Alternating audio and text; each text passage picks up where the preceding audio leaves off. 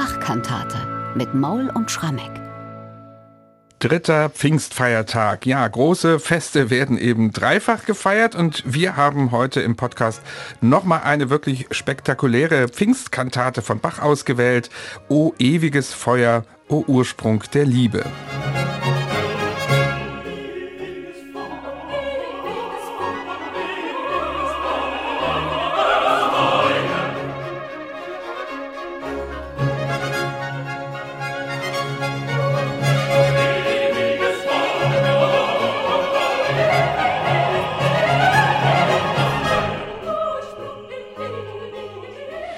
Ja, in diesem Eingangschor ist schon viel vom Feuer hörbar. Wir werden darüber gleich noch genauer sprechen. Aber zunächst mal zur Entstehungsgeschichte dieser Kantate, die erstmals am ersten Pfingstfeiertag 1727 aufgeführt wurde in Leipzig. Lange Zeit hat man ja angenommen, diese Pfingstkantate sei erst viel später, nämlich in den 40er Jahren, als Parodie einer Trauungskantate mit demselben Titel entstanden. Nach neuesten Forschungen sind die Kantaten aber fast gleichzeitig komponiert worden. Da gibt es natürlich jetzt die Frage, Michael, welche war zuerst da? Die Trauungskantate oder die Pfingstkantate? Ja, das ist tatsächlich ein sehr, sehr schönes Beispiel, diese Kantate, wie in der Bachforschung Hypothesengebäude durch eine kleine neue Information, die auftaucht, sozusagen komplett in sich zusammenfallen. Ja, also du hast es gerade schön beschrieben. Also wir dachten lange Zeit, es ist die vielleicht späteste geistliche Kantate von Johann Sebastian Bach, ihrerseits basierend auf einer älteren Trauungskantate. Jetzt ist dann aber vor einigen Jahren im Jahr 2010 in St. Petersburg in der Nationalbibliothek ein Textdruck aufgetaucht für das Pfingstfest 1727 und da steht halt dieser Kantatentext drin. Und damit kehrt sich jetzt anscheinend die Chronologie insgesamt um. Also wir stehen, sagen wir mal so, auf relativ sicherem Boden. Also da ist dieses Hypothesengebäude vielleicht noch im Erdgeschoss sozusagen. Damit, dass eben eine Pfingstkantate, O ewiges Feuer, O Ursprung der Liebe, am ersten Pfingstfeiertag 1727 aufgeführt wurde. Inwiefern die jetzt wirklich eine Vorgeschichte hat, bleibt offen. Es ist allerdings relativ klar, dass wahrscheinlich im Jahr darauf Bach sich das Stück wiedergenommen hat und als eine Trauungskantate aufgeführt hat, nachweislich für eine Hochzeit einer Tochter des Leipziger Thomaskirchpfarrers Weiß. Mhm. Da hat es dann teilweise Textparodien gegeben. Und nun ist es aber so, der Umstand, dass die Kantate überhaupt erhalten blieb, hängt damit zusammen, wir haben von Bach eine autographe Partitur. Das ist aber im Grunde genommen eine Abschrift eines eigenen Werkes aus den 1740er Jahren mit ganz genauen Anweisungen, mit extrem vielen Informationen zum Stück. Ganz ungewöhnlich eigentlich für die Arbeitspartituren von Bach. Und ganz offensichtlich war diese Partitur erstellt mit der Intention, sie an jemanden weiterzugeben. Und zwar offenbar an seinen ältesten Sohn, an den Wilhelm Friedemann Bach, der im Jahr 1747 seit einem Jahr Musikdirektor in Halle war. Und wir gehen davon aus, dass der tatsächlich in Halle das Stück am Pfingstfest 1747 wieder aufgeführt hat. Man hat einfach kleine Einzeichnungen von Friedemann Bachs Hand in dieser Partitur. Also daran sieht man, er ist damit umgegangen. Und das Ganze regt insofern wiederum zu neuen Hypothesengebäuden an.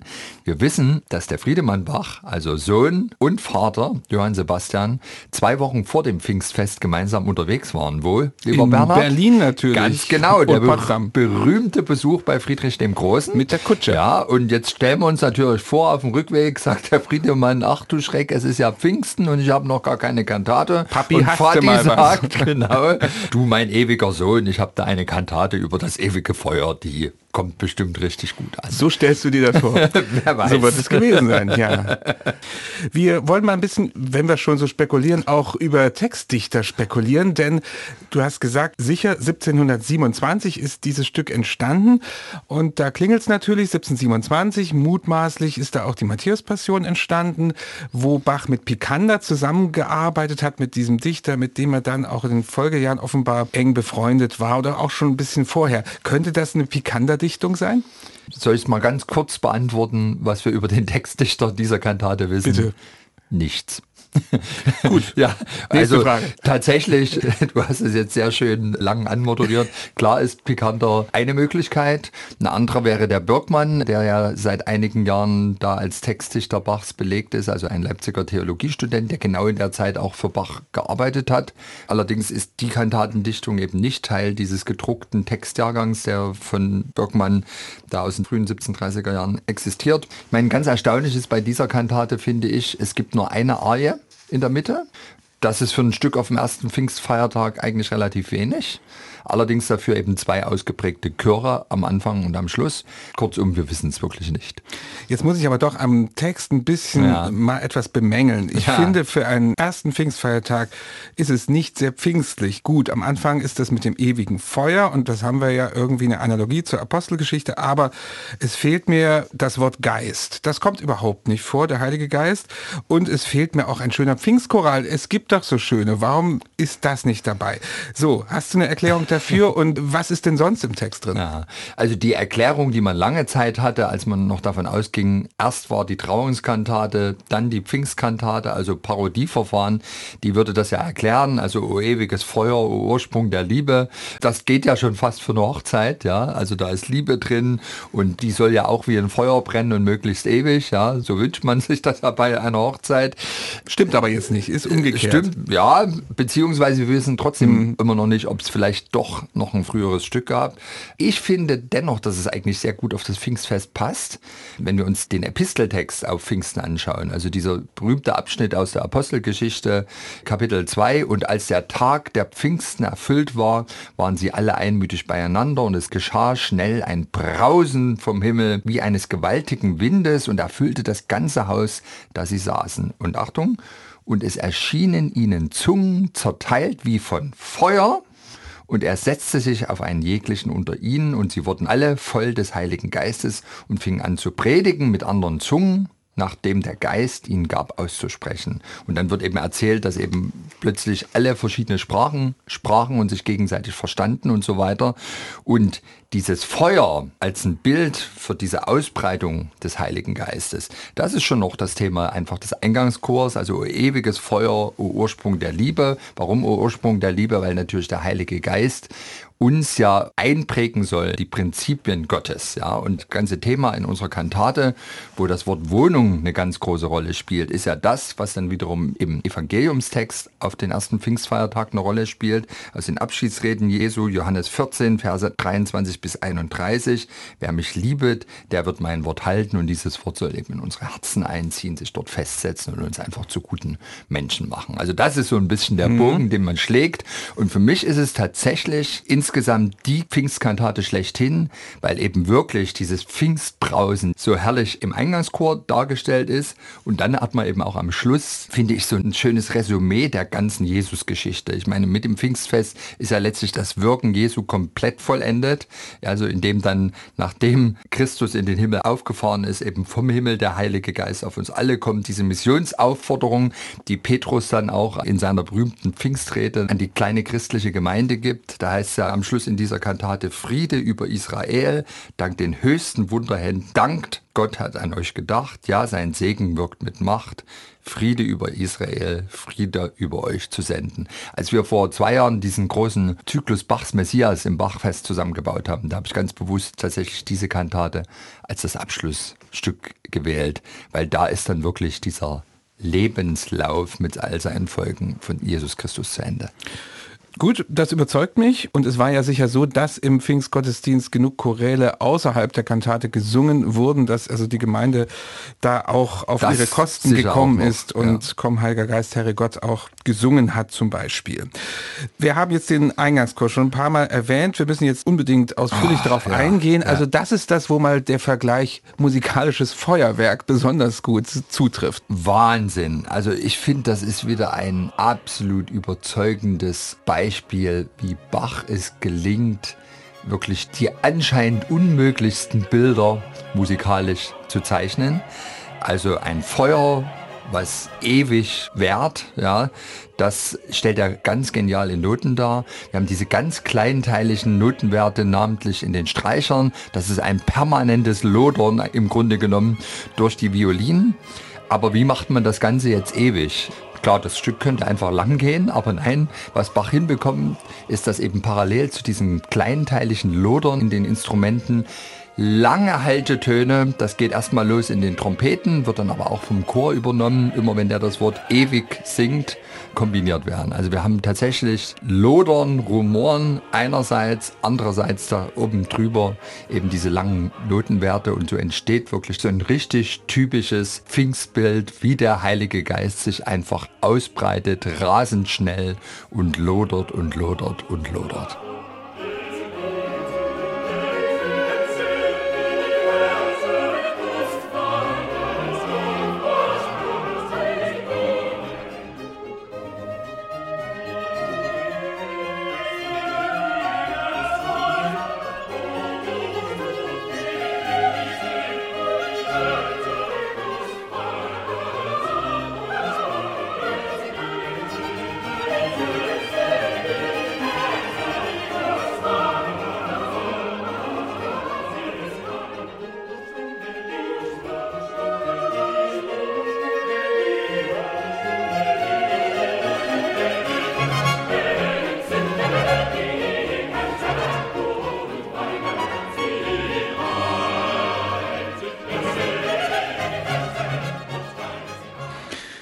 Das ist das Lodern des Feuers im Eingangschor zur Kantate O ewiges Feuer, O Ursprung der Liebe.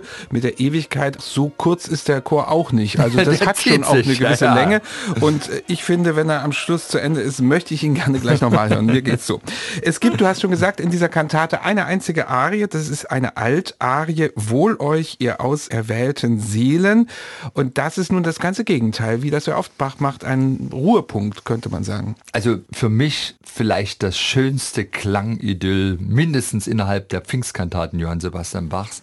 Also das riecht ganz gewaltig wieder nach Schafstall. Also die Wohnung des guten Hirten, da haben wir irgendwie den Soundtrack. An sich ist ja wirklich das Thema dieses Kantatentexts, ich sagte es ja vorhin, dass der Heilige Geist in unseren Herzen Wohnung hat. Und jetzt sind wir hier ganz tief in dieser Wohnung. Man hat den Eindruck, der gute Hirte ist dabei. Klangidyll voller Liebe, Inbrunst, diese schöne Klangmischung Streicher und Flöten, die beiden, großartig. Und das eben in einer ganz einerseits zerbrechlichen, zum anderen ganz, ganz schönen Melodie. Und der Altus sagt auch so wunderbar warme Worte. Wohl euch, ihr auserwählten Seelen, die Gott zur Wohnung ausersehen?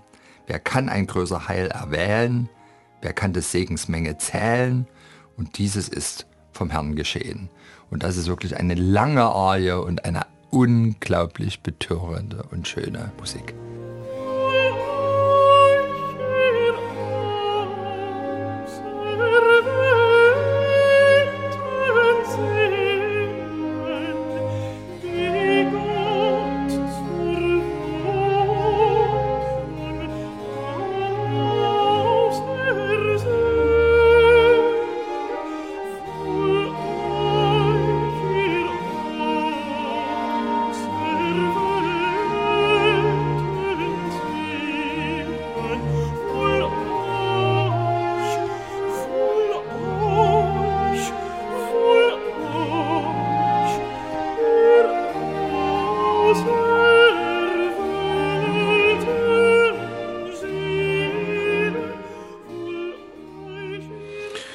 Das ist also in der Mitte der Kantate der große Ruhepunkt, diese Altarie. Ja, und dann hält Bach zum Schluss der Kantate eine gehörige Überraschung bereit, nämlich man denkt, ja, ist ein Bassrezitativ gut, aber dann kommt Attacker, der Schlusschor. Und das ist wieder eine Überraschung. Ja, wieder eins dieser schönen Beispiele, wo einfach Rezitativ und Chor so szenenhaft miteinander verbunden sind. Also wo das Rezitativ irgendwann richtig diesen Chor herausfordert.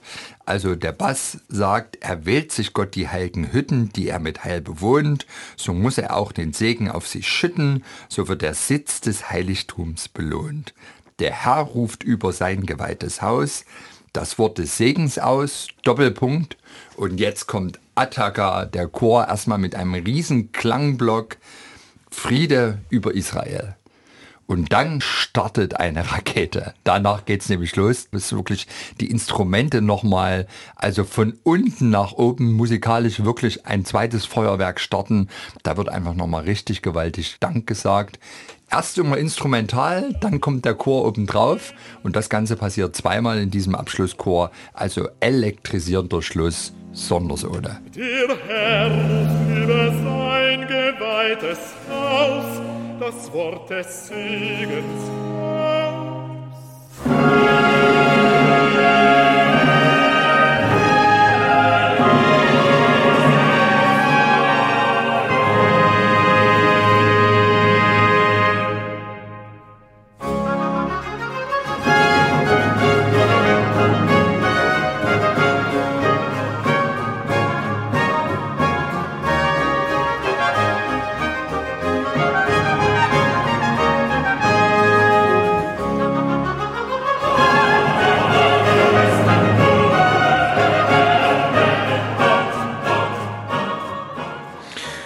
so überrascht also Bach zum Schluss der Kantate noch einmal die Gottesdienstgemeinde am Pfingstsonntag 1727 zum ersten Mal.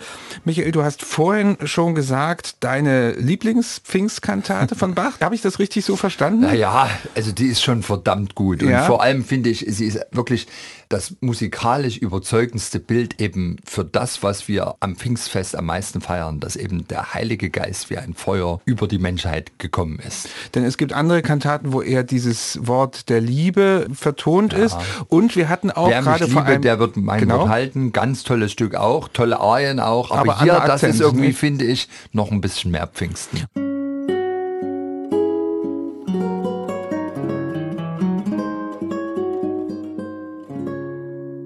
MDR Klassik